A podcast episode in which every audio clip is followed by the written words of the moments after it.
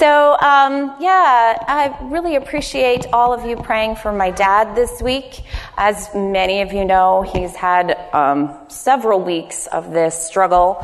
Um, they finally think they have the diagnosis, praise the Lord. I just spoke to my mom, and they think it's colitis, and um, that my dad thought it was colitis four weeks ago, but the doctors kept saying, no, that's not what it is. And guess what? Now they're saying that's what it is. So, um, fortunately, praise the Lord, um, the EKG back, came back yesterday and his heart looks great. So that was something else they were concerned about. Praise the Lord, yes. So, um, he is in the hospital at least until Monday at this point because they have run some tests that they need to confirm the diagnosis. So he's there. He's a little bored. He's a little uncomfortable. So keep praying for him and pray that the new medication that they have him on works and works fast. I know he wants to be here with you. Um, as a daughter, I was particularly proud the last couple of weeks that he pushed through and he brought the word and he, he heard the word from the Lord and he delivered to, delivered it to all of us. Um, and today I'm certain he would be here if it weren't for the fact that he's there. So he called me yesterday morning. and he always, you know, waits until the last second to make these decisions because he so desperately wants he wants to be here. So he called me yesterday morning and he said, "I guess I'm not going to make it. Can you cover?" And you know, I'm like, "Yeah, I love this." So I'm grateful that he trusts me, and I'm grateful for all of you for being here today.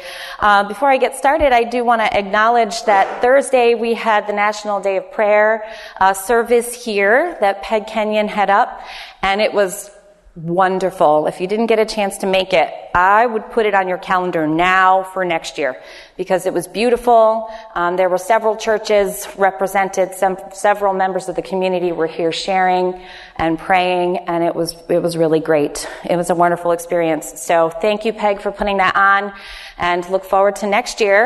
And I hope you all are there. So, okay, so um, you know, my dad gave you homework last week, right? Yeah, y'all do it? So, you know, when he said, Amy, can you cover for me? Um, I, you know, began to seek the Lord on what he would have me share. And because my dad did give you a reading assignment, I figured I would not disappoint. Even though I know he has every intention of sharing to you the revelation that the Lord has given him out of Psalm 78. Uh, he and I had talked a couple of times. I've sat under his teaching for 41 years. I think I know some of the things that he would say. So I'm going to beat him to the punch and I'm going to try and say him first. No, I'm just kidding. I ha- I'm pretty sure that um, I just have a little bit of a different perspective. So you'll kind of hear my perspective this week on Psalm 78, and then next week you get to hear his. Cool? Yeah, awesome. So um, he's been talking about the, the glory of the Lord and the presence of the Lord for the past several weeks, right? And if you have had a chance to come to Anchor when it's my turn to share, I have been talking for several months now about the word of the Lord. I'm kind of going through the Old Testament scriptures to learn about where the word of the Lord, uh, how it originated first in prophecy and in vision and in dreams and um, in face-to-face encounters with the Lord, and then eventually through the written word when Moses and others began to write it down. So it's funny how here I am kind of focusing on this kind of one character of the Lord, one, of, one attribute of the Lord, His Word, right? He equates the Word with Himself. They're interchangeable. The Word of the Lord is the Lord, right? The glory of the Lord is the Lord. The presence of the Lord is the Lord. These attributes are equal to Him, right? So it's been funny to listen to my dad preaching about the glory and the presence of the Lord, and here I am preaching about the word of the Lord, and so many times what we are both finding in scripture are overlapping. You know, it's kind of like spaghetti. They're just all intertwined. And so, um, some of the things that I had shared recently, and it's just generated some great conversation between my dad and myself. Um, this ch- chapter, Psalm 78, I'm not going to read the whole thing because I trust you all did, because you all did your homework, right? Right. Um, but this is a really interesting chapter because it is both historical and prophetic. Right? How cool is that? Because it's history. Achish, who was writing this down, he wrote this psalm as an offering to the Lord to remember. He starts off with, you know, I'm going to tell you some dark sayings. And that doesn't mean, oh, it's dark and, and scary. It means these are really rich, really important sayings that you need to tell your kids. Right? So he is talking about the history of the, of Israel up until this point. And he's, go, he's going to go through particularly what happened in Egypt. And again, I'm not going to read all of it, but you know what happened in Egypt, right? They were afflicted with plagues because Pharaoh hardened his heart. God intervened. He, he took his people out of, his, out of Egypt and brought them into the promised land. So that's what the, the that's what this chapter is about. But it, even though he was writing from his perspective, and he only knew up until this point, was this, which is the time of King David, right? And there had been about 300, or was it 350, 450 years between the time of Moses and David, right? So he's writing that history. But he doesn't know that he's also writing prophetically about what's going to happen in the future. And here's the beauty of prophecy. Biblical prophecy, I heard somebody say it like this recently. Biblical prophecy is already, but not yet. Already, but not yet. So much of what we see in biblical prophecy has happened. We can look back and say, yes, that has happened. Jesus, for the most part, fulfilled so much of messianic prophecy. And yet, some of it is still to be fulfilled. Some of it was fulfilled and will be fulfilled again. And this is one of those prophecies where it was fulfilled in the time of Moses. It was fulfilled in the time of David. It was fulfilled in the time of Jesus and it will be fulfilled for us in the future. How awesome, how important is this chapter if it's going to touch on all of those? I was thinking about it. I was like, it's almost like um, you know, Dickens' Christmas Carol, right? The, the ghost of the, of the past, the ghost of the present, and the ghost of the future, right? This is one of those prophecies. It, it covers the whole, it covers the whole of history. So we're gonna pick this up, and I want to pay attention for the word glory. All right, that's what my dad's been preaching about.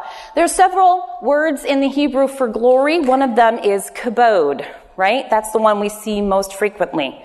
It means glory, honor, glorious, and abundance. And when we see glory in here, that's the word that's going to be used. Okay, we're going to pick it up in verse 52. But this is after God brought his people out of Egypt, but made his own people to go forth like sheep and guided them in the wilderness like a flock. He led them on safely so that they feared not, but the sea overwhelmed their enemies. And he brought them to the border of his sanctuary, even to this mountain, which is, which his right hand had purchased. He cast out the heathen also before them and divided them in inheritance by line, made the tribes of Israel to dwell in their tents. Yet they tempted and provoked the Most High God and kept not his testimonies, but turned back and dealt unfaithfully like their fathers. They were turned aside like a deceitful bow. For they provoked him to anger with their high places and moved him to jealousy with their graven Im- images. When God heard this, he was wroth and greatly abhorred Israel, so that he forsook the tabernacle of Shiloh, the tent which he placed among men, and delivered his strength into captivity and his glory into the enemy's hands. He gave his people over also unto the sword and was wroth with his inheritance. The fire consumed their young men, and their maidens were not given in marriage. Their priests fell by the sword, and their widows made no lamentation. Then the Lord awakened as one out of sleep and like a mighty man that shouteth by reason of wine. And he smote his enemies in the hinder parts, and he put them in perpetual reproach. Moreover, he refused the tabernacle of Joseph, and chose not the tribe of Ephraim, but chose the tribe of Judah, the Mount Zion which he loved. And he built his sanctuary like high palaces, like the earth which he had established forever. He chose David, also his servant, and took him from the sheepfolds. Folds. From following the ewes great with young, he brought him to feed Jacob his people and Israel his inheritance. So he fed them according to the integrity of his heart and guided them by the skillfulness of his hands. Let's pray. Father, we are so awed by you and by your word. what mighty things you established in this word that you would write um, long before, centuries before, you would tell us what was going to happen. And millennium before, we would still be waiting for the, the fulfillment of these prop- prophecies, God. We are so blessed to be here today and honored that we get to hear your word. I ask that you speak through me and the words that I say would be yours and not mine. In Jesus' name, amen. Okay, so there was kind of a lot in there. We're going to kind of pick it apart. We're going to start back where he talks about the fact that he brought them to the mount. Now, this was the sermon that I had preached um, a couple months ago that my dad and I had a, a pretty deep conversation about. Because, and I'm not going to repreach it, you can go back and hear it if you want to. But basically, what is talked about in, in Exodus, in Exodus chapter 19, Moses has brought the people out of Israel. They've crossed the Red Sea. They've traveled for a few days and now they're at the base of the mountain of the Lord where they are supposed to meet him. This was the destination. Yes, it is true that the promised land was the promised land. Like that's where they're going. But the mountain of the Lord was the destination. It's the destination that Moses said to Pharaoh, I'm going to take the people and I'm going to take them out to worship me. This is where they were headed, right? So they get there, and the Lord says, okay, this is what's going to happen. And you can read about it in Exodus 19. He says, I'm gonna, I'm gonna be up on the mountain. I'm gonna appear in the clouds. My glory is going to appear in the clouds. The people are going to come up to me. And he actually says in, um, let me see if I can find it. Sorry, I'm not going to be able to find it. But he says to them, listen, you're, oh, here it is in verse 6 of chapter 19, and you shall be unto me a kingdom of priests and a holy nation. He says to the people, you will be unto me a kingdom of priests and a holy nation. Now, if, if you're me, you're going, wait a minute, that, that's not really what happened, right? They, we know that he had to establish a priesthood through the, the through the Levite tribe, right? Because they, the people weren't going to be the priests. The pers- people were going to be mediated and represented by the priests. But here it says in Exodus 19 that the Lord is saying to them, You're going to be a priesthood and a holy nation. What happened? Well, if you read in Exodus 19, the Lord appears with his glory in the cloud, in the thunder, in the lightning, and the people get freaked out. And they actually say to Moses, we can't go. You go for us, Moses. We can't go. They say this in Exodus 20. And Moses says, no, no, no, no, you don't understand. The fear of the Lord is a good thing. Go ahead, be afraid, but don't stay away. Come. And they, no, we're good. You go. And they forfeit their right as priests before the Lord, right there in that moment. Moses has to go. And, you know, again, I'm not going to re-preach the sermon, but fortunately for us, we get a second chance to be that kingdom of priests and holy nation. We're going to get there in a minute. But yes, they forfeited that. And the Lord in, in Psalm 78 is saying, hey guys, you gave it up on the mount. You could have been my priests. You could have been, had a direct line to me, and you gave it up. Then he goes on to talk about in Psalm 78 the story of the glory being gone, right? The glory, I, I gave my glory to the nation, to, I gave my glory up. This is in reference to 1 Samuel chapter 4, and that's where we're going to focus a little bit of time here today. Now, I mentioned that the word glory is kabod, right? Well, there's another way to say the word glory. It's kabade. It's actually a derivation of the word kabod. It's kabade. All right? They sound alike, right? Kabade actually means to be heavy, to be weighty. Now that's kind of neat, right? What a beautiful metaphor for the glory of the Lord, right? It can be weighty.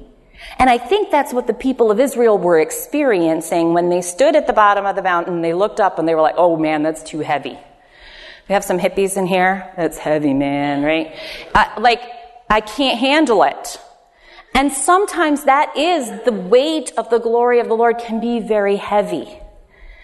I would suggest to you that the weight of God's glory will be heavy on you one way or the other. And it's your choice to determine whether it's going to be a good way or a bad way. And let's look in 1 Samuel chapter 4 and see some of the ways that it can be heavy. All right.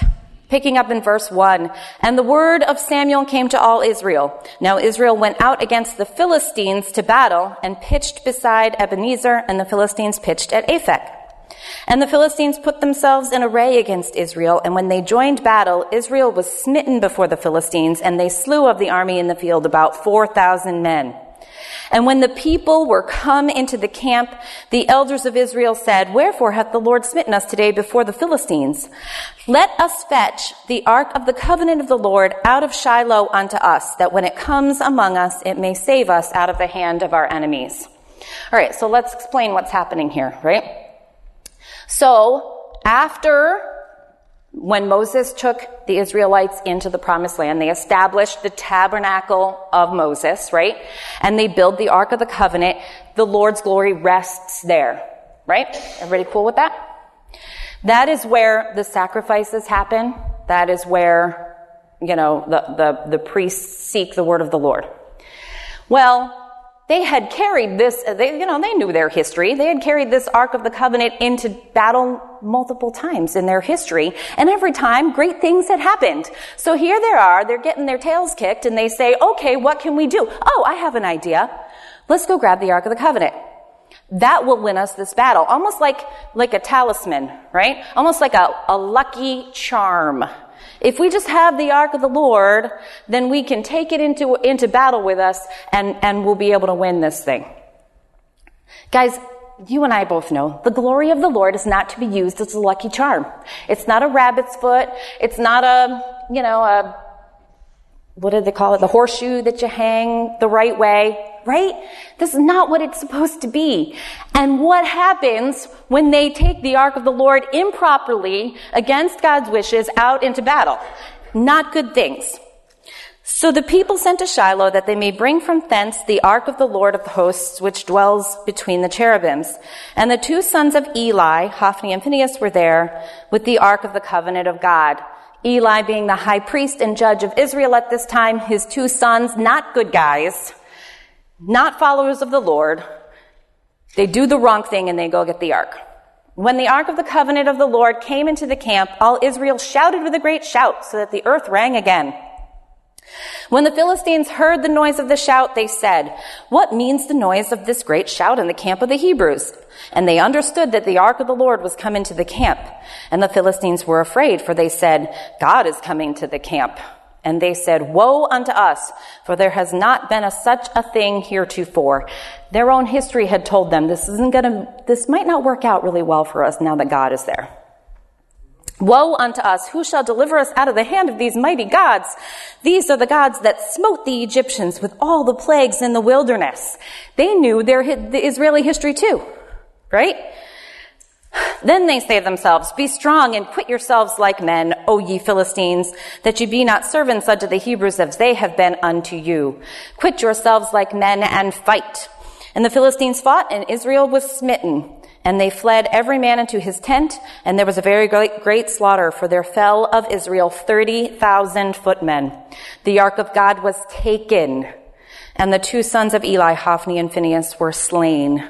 This is what the writer of Psalm 78 is referencing when the glory of God is taken from Israel. There ran a man of Benjamin out of the army and came to Shiloh the same day with his clothes rent and with earth upon his head. And when he came, lo, Eli sat upon a seat by the wayside watching, for his heart trembled for the ark of God. And when the man came into the city and told it, all the city cried out. And when Eli heard the noise of the crying, he said, What means the noise of this tumult? And the man came in hastily and told Eli. Now Eli was 98 years old, his eyes were dim, and he could not see. And the man said to Eli, I am he that came out of the army and fled today out of the army. And he said, What is there done, my son? And the messenger answered him and said, Israel fled before the Philistines, and there has been a great slaughter among the people, and thy two sons also, Hophni and Phinehas, are dead, and the ark of God is taken. And it came to pass when he made mention of the ark of God that he fell from off the seat backward by the side of the gate and his neck brake and he died for he was an old man and heavy. Guess what that word heavy is? That's kabed. Glory. And he judged Israel for 40 years. And his daughter-in-law, Phinehas' wife, was with child, near to be delivered. And when she heard the tidings that the ark of God was taken, that her father-in-law and her husband were dead, she bowed herself and travailed, for her pains came upon her. And about the time of her death, the woman that stood by her said to her, Fear not, for thou hast borne a son. But she answered not, neither did she regard it. And she named the child Ichabod. Ichabod means the glory is departed from Israel because the ark of the Lord was taken and because of her father-in-law and her husband. And she said, the glory is departed from Israel for the ark of God is taken. The kabod of Israel is gone. We're going to continue on in chapter 5. And the Philistines took the ark of God and brought it from Ebenezer unto Ashdod. When the Philistines took the ark of God, they brought it into the house of Dagon and set it by Dagon. Dagon would be their god, the god of the Philistines. Now we're in the, in Dagon's temple. And when they of Ashdod rose early on the morrow, behold, Dagon was fallen upon his face to the, to the earth before the ark of the Lord. And they took Dagon and set him in his place again. And when they arose early on the morrow morning, behold, Dagon was fallen upon his face to the ground before the ark of the Lord, and the head of Dagon and both the palms of his hands were cut off upon the threshold. Only the stump of Dagon was left before him. Ha ha. Therefore, neither the priests of Dagon nor any that come into Dagon's house tread on the threshold of Dagon in Ashdod, in Ashdod unto this day. I wonder what that's about. I read that. I looked into it. I can't figure that out. So if anybody has any ideas, let me know. But the hand of the Lord was heavy upon them in Ashdod. The, he- the hand of the Lord was kabed on them in Ashdod. And he destroyed them and smote them with hemorrhoids, even Ashdod and the coasts, thereof.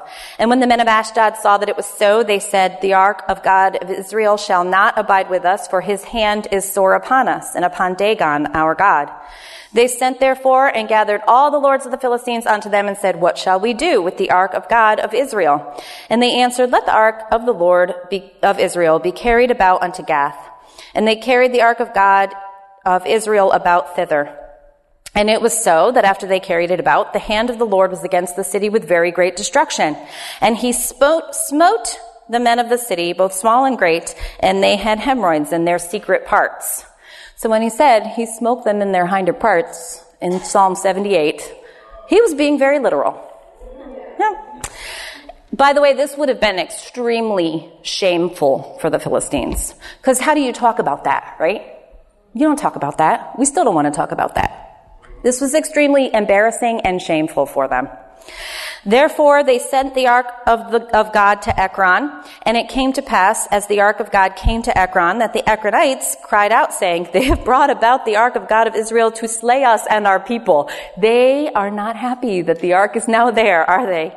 So they sent and gathered together all the lords of the Philistines and said, Send away the ark of God of Israel and let it go again to its own place, that it slay us not and our people. For there was a deadly destruction throughout all the city. The hand of God was very kabed there. And the men that died were not smit, were, that died not were smitten with hemorrhoids, and the cry of the city went up to heaven. See, the glory of the Lord, right? The heavy, weighty glory of the Lord. It's gonna fall on you right? Is it going to come on you the way it did on the Philistines or on Eli? Or are you going to let it come on you in the way that the, the Lord has allowed you to prepare yourself? The way he did, he, he called the Israelites to do. Prepare yourself, sanctify yourself, come into my presence. We have that option. And if we don't take that option, the option will be taken away from us and it'll happen to us anyway. Let's just accept that. All right? So I just challenge us today, you know, let's, let's be really serious about the glory of the Lord. Let's take it seriously. So um, the ark stays. It, it, they end up. The Philistines end up putting it on a cart. They kind of just let it go. It ends up back in Israel, where it stays for about 50 years. And then David, King David, comes along. And this is the, the rest of the prophecy that's in Psalm 78, where, where he says he forsook the house of Joseph and of Ephraim, and he chose instead the tribe of Judah. Because David takes that, and instead of putting the Ark of the Covenant back in the tabernacle that Moses had prepared for it, he instead puts it in a different tabernacle. We call it the Tabernacle of David because he's the one who pitched it. And that's where the, the priests are able to enter in, be in the presence of the glory of the Lord, and worship the Lord and praise the Lord. They don't have to do the sacrifices in the tabernacle of David that they have to do in Shiloh. Right? And this is, if you've ever heard my dad's teaching on the tabernacle of David, this is prophetic about what it's going to be for us as people redeemed to the Lord to be also able to enter into the presence of the Lord through prayer and through praise and through worship. Praise God. Right? 1 Peter 2 9. You're a kingdom of priests, a holy nation, a peculiar people, that you should show forth the praises of him who brought you out of darkness into his marvelous light. Again, that's a whole other um, sermon we could get into, but I want to I want to move on today into something else that I think is pretty cool. So I mentioned that Psalm 78, that, that all of biblical prophecy is already but not yet, right? This writer of Psalm 78 had no idea that when he talked about you know, my dad mentioned it last week, the verse that says in Psalm 78 that the Lord awoke as, as a man who was drunk who've been drunk. You know, it's an interesting metaphor, right? It's an interesting picture to say he woke like somebody who had been drinking, you know, or, or who was drunk. No, who woke as one out of a sleep, as one who was drunk by reason of wine. That's what it says. Interesting picture. Is it offensive to anybody that the Lord compares himself to somebody who's drunk? It, you know, it reminds me of the song that we sing every once in a while, Reckless Love, right? Where it says, um, the, the overwhelming reckless love of God. I know people who, you know, have, who take issue with that because there's nothing reckless about the Lord. There is nothing reckless about the Lord. He's very, he's, he's very intent, right? He has intention. He does everything, you know, that he, int- that he plans, right? But I do like the picture of the reckless love of God in my mind, I see a, a child on the railroad tracks whose dad comes out to see his little boy on the railroad tracks and the train is coming. And the dad runs as fast as he can and to- taking no thought for his own life to get that kid off the railroad tracks.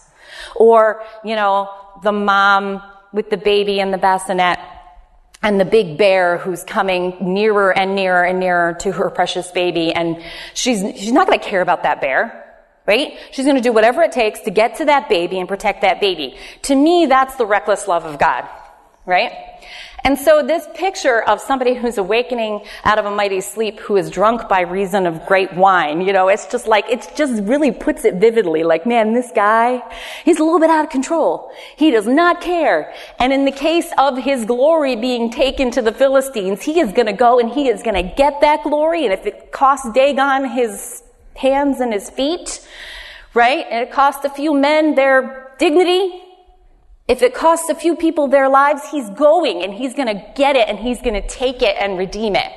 Right? And that's what he did. He went and he retrieved his glory. So this is a picture of what we're going to see when Jesus comes, right? And again, Jesus comes and, and let's look at John chapter 1.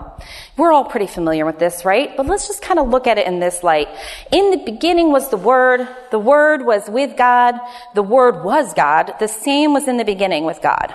All things were made by Him, and without Him was not anything made that was made. In Him was life, and the life was the light of men. The light shines in the darkness, and the darkness comprehended it not. There was a man sent from God whose name was John. The same came for a witness to bear witness of that light, that all men through him might believe. He was not that light, but was sent to bear witness of that light. That was the true light, which lighteth every man that cometh into the world. He was in the world, the world was made by him, and the world knew him not. He came unto his own, and his own received him not. But as many as received him, to them gave he the power to become the sons of God, even to them that believed on his name, which were born not of blood, nor of the will of the flesh, nor of the will of man, but of God. The word was made flesh and dwelt among us, and we beheld his glory, the glory as of the only begotten of the Father, full of grace and truth. And there's so much in here that we could talk about, but just kind of look at this in light of Psalm 78, right? The people of Israel rejected the Lord. They rejected him at the mountain. They rejected him when they came into the promised land and they turned after him. They didn't see the glory of the Lord for what it was. The people of Israel then reject the Messiah when he comes. They did not receive him, right? They did not see his glory. And he walks about with them for 33 years, not really being known for who he actually was, right? But then the Lord takes his glory and allows it to be delivered into the hand of the, of the enemies, to be taken. And on the cross, when he said, you know, it is finished, it was that moment. The glory of God had departed the glory of God had departed from this world. And yet, in Ephesians 2, right, that's where we read that it says that the mighty, the, the working of God's mighty power that he wrought in Jesus Christ when he raised him from the dead, right? So, it, he smote the devil in his hinder parts right? And he got Jesus out of there and he led captivity captain, it, captive, excuse me. In Mark 3, Jesus predicted, he said, no man can enter a strong man's house unless they spoil his goods, except he will first bind the strong man and then he will spoil his house. Jesus was doing that on earth, right? I mean, he was walking around spoiling the devil's house all over the place. But he's predicting, I'm going to go down there and I'm going to spoil that guy's house right? And then in Colossians 2:15 it says that he spo- spoiled principalities and powers. He made a show of them openly, triumphing over them in it. He went down there and he kicked some tail. That's what he did. Just like in in 1 Samuel when the Ark of the Covenant is in the presence of that false god Dagon. When Jesus is in the presence of the devil, you know, there's just no competition. So, again, you know, we see that this is exactly what was predicted in Psalm 78 was that Jesus was going to do it. But I, I suggest to you that, that he's not done doing it. That he's going to do it again. Read the book of Revelation. Anybody read the book of Revelation? It's like, you know, you don't read it when you're tired. Don't read it when you've been working really hard. Like you got to read it with a clear mind and you're still going to be confused, right? But if you read the book of Revelation, it reads a lot like what happened in Exodus to the people of Egypt, right? There's all kinds of plagues happening. There's all kinds, there's earthquakes, there's fires, there's sickness, there's locusts, everything, everything that happened to the people of Egypt and then some is happening to a future people uh, that's talked about in the book of Revelation, right? So here, we've got all of this stuff happening.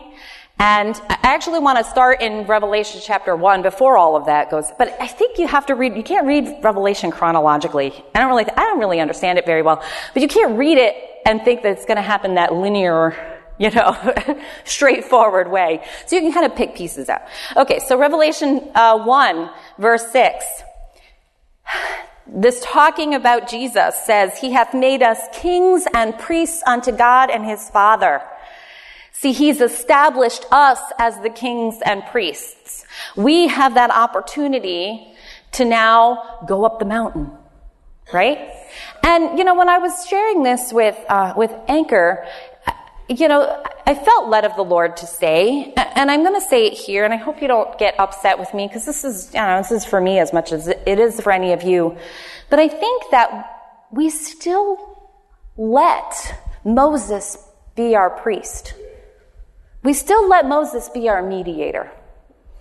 You know, and maybe we have an exceptional congregation here. You guys are really great. But there's a lot of Christians out there who go to church to have their, you know, the word spoon fed to them, right? To have the presence of the Lord, the space created for the presence of the Lord for them. They're not out there actively seeking to spend time with the Lord. They're not out there actively seeking to be in His presence, to spend time in His Word, to find out new revelation for themselves. They're just out there. We, I'm going to put myself in that category. We are just sit in these chairs and we let Moses do it for us. And I just want to suggest to all of us that we would be better served to go on the mountain ourselves to go up there ourselves, to go and meet him. I, I want to have the shining face that Moses got at the end of all of that, right? When he comes down off that mountain, his face is shining. They were afraid of that. They made him cover his face. You know, do we ever do that to Chris? Yeah, you gotta cover your face. I can't handle the, the presence. You know, do we do it to Pastor Don? No, Pastor Don, it's too heavy. I can't handle that. It's too heavy. You know? Ugh. Like, that's, that's what dad's been trying to say for months, right? Just do it. Trust me. I, I heard um, Francis Chan. Um, anybody know who he is? He's a he's a famous pastor out in San Francisco. And I heard him say one time, this was kind of interesting. Okay, I'm just going to tell you what he said. You can take it for what it's worth. But he was talking about the birth of his, I believe it was his son, his second child. He had a daughter, and um, she was able to be at the birth of his son. And it actually was, she was actually able to cut the umbilical cord. And he said that the day before his wife, or the week before, sometime before, he was, uh, his wife went into labor. He had spent some time, several hours with Jesus. Spent several hours with the Holy Spirit, just communing with, with the Lord, praying, praising, worshiping, reading the word. And it, it was just this beautiful moment, right? Then fast forward a few days and now he's at the birth of his child. Beautiful moment. Seeing his daughter cut the umbilical cord, seeing his wife hold his baby, seeing the daughter there. It was this beautiful moment. And he walked away from that and he said, Thank you, God, for that moment with my family. I'll take the time with you over that any day. And I was like, oh, as a wife, you better not say that to me. No, I'm just kidding. But, you know, it was like, whoa, whoa, really? We define our lives by, by those kind of birth moments, right? And yet, we have the opportunity to have even greater defining moments in our lives by the mountain moments, by the heavy, weighty, glory filled presence of the Lord filled moments that we don't bother most of the time. And I would ask you all to please pray for me that I can get to the point where spending time on the mountain is where I want to be. And I will pray for you as well. He made us kings and priests unto God and his Father. To him be glory and dominion forever and ever. Amen. Behold, he comes with clouds, and every eye shall see him, and they also which pierced him, and all kindreds of the earth shall wail because of him. Even so, amen. I see him, you know, coming on the clouds, right? It's like he's ready, is he awoke as one out of a great sleep, as one who's drunk. You know, he's just coming on the clouds for us people. How awesome is this going to be? I am the Alpha and Omega, the beginning and the ending, saith the Lord, which was and which, which is and which was and which is to come, the Almighty. He, he is, he was, and he is to come. His word is and was and is to come. His prophecy is and was and is to come. Psalm 78 is and was and is to come. Right? I just want to close with um, reading Revelation 21 because I was just reading it um, yesterday and today, and I was just like, oh my goodness, This just sounds so great. This is like, imagine, because if you read the middle, you know, from 1 to, to 21, right, of Revelation, like I said, it's like the Lord just kicking tail everywhere he goes. You know, he's sending horses and he's sending bears and all like all this stuff is so cool. And he's just everywhere God goes, everywhere the the one who is true and just goes. It's like, you know, it's like what happened in Egypt. The Lord's just having his way. And he's smiting them in their hinder parts, right? And then we kind of end in Revelation 21. I really liked very much how the end of Psalm 78 kind of, it just closes so peacefully.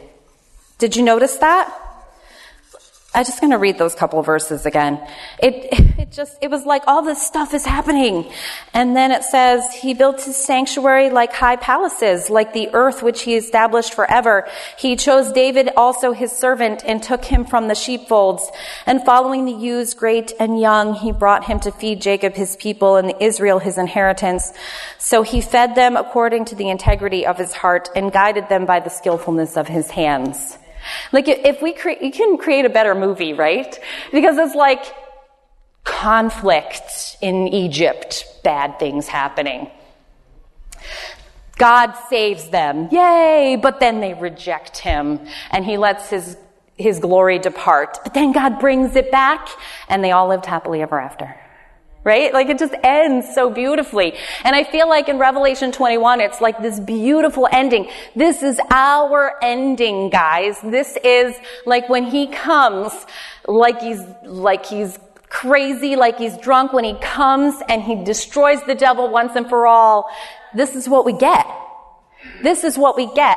And, and again, I'm going to close with this, but I just want you to consider the fact that you can have this now right? He has made you kings and priests unto God. And our time with Him can be now. We can get a vision for this now. We can have this experience now. And we will in the future. And I saw a new heaven and a new earth, for the first heaven and the first earth were passed away, and there was no more sea. And I, John, saw the holy city, New Jerusalem, coming down from God out of heaven, prepared as a bride adorned for her husband. And I heard a great voice out of heaven saying, Behold, the tabernacle of God is with them, and he will dwell with them, and they shall be his people, and God himself shall be their God, be with them and be their God. Again, he forsook the tabernacle of Shiloh, and he established the tabernacle of Judah of the Lion of Judah. And he, Jesus, we read in John 1, right? He came and he tabernacled among us. He made his ab- abode with us. And here we see it again. He's gonna do it again. He's coming back. He's gonna tabernacle with us. God shall wipe away all tears from their eyes. This is how we know it's in the future, right? There shall be no more death neither sorrow nor crying. Neither shall there be any more pain, for the former things are passed away. And he that sat upon the throne said, Behold, I make all things new. Um, when Chris was singing that today, I was just crying, God, I want, I want newness for my dad, you know. I want newness for myself. I want newness for all of us. What a tremendous promise. And he said unto me, Write, for these words are true and faithful. And he said unto me, It is done.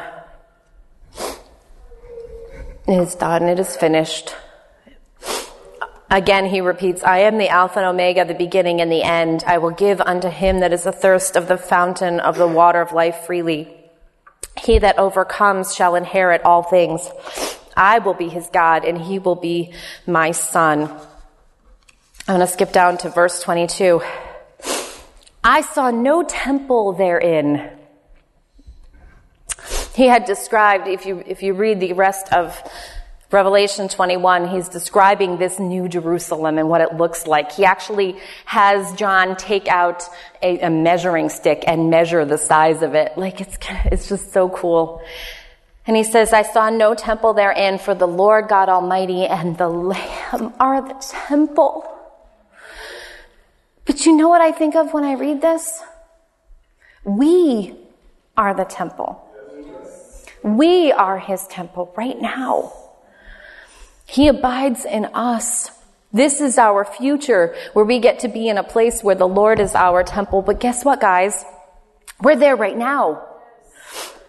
And the city had no need of the sun, neither of the moon to shine in it, for the glory of God did lighten it, and the Lamb is the light thereof. That's what we read in John 1. He is the light of the world. He is the light now, and He will be the light in our future. The nations of them which are saved shall walk in the light of it.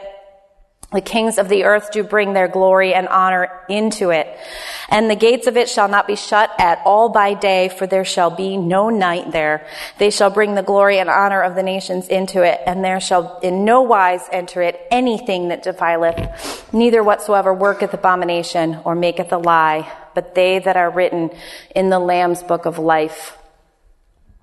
Notice that they, again, it's like, it's like peace, right? When he talks about in Psalm 78 and he says, you know, I'm calling David, who is a shepherd, and he and then I, we're going to lead you like sheep, right? You're going to be our sheep. We're just going to take you where you need to go. Peace, safety, that's your future, people of Israel. And then he says to us at the, towards the end of Revelation, you're written in the Lamb's book of life. You are the sheep now. He is our shepherd, right? Peace, safety for us. No matter what it looks like, like I said, prophecy is already and not yet, right? Already, but not yet.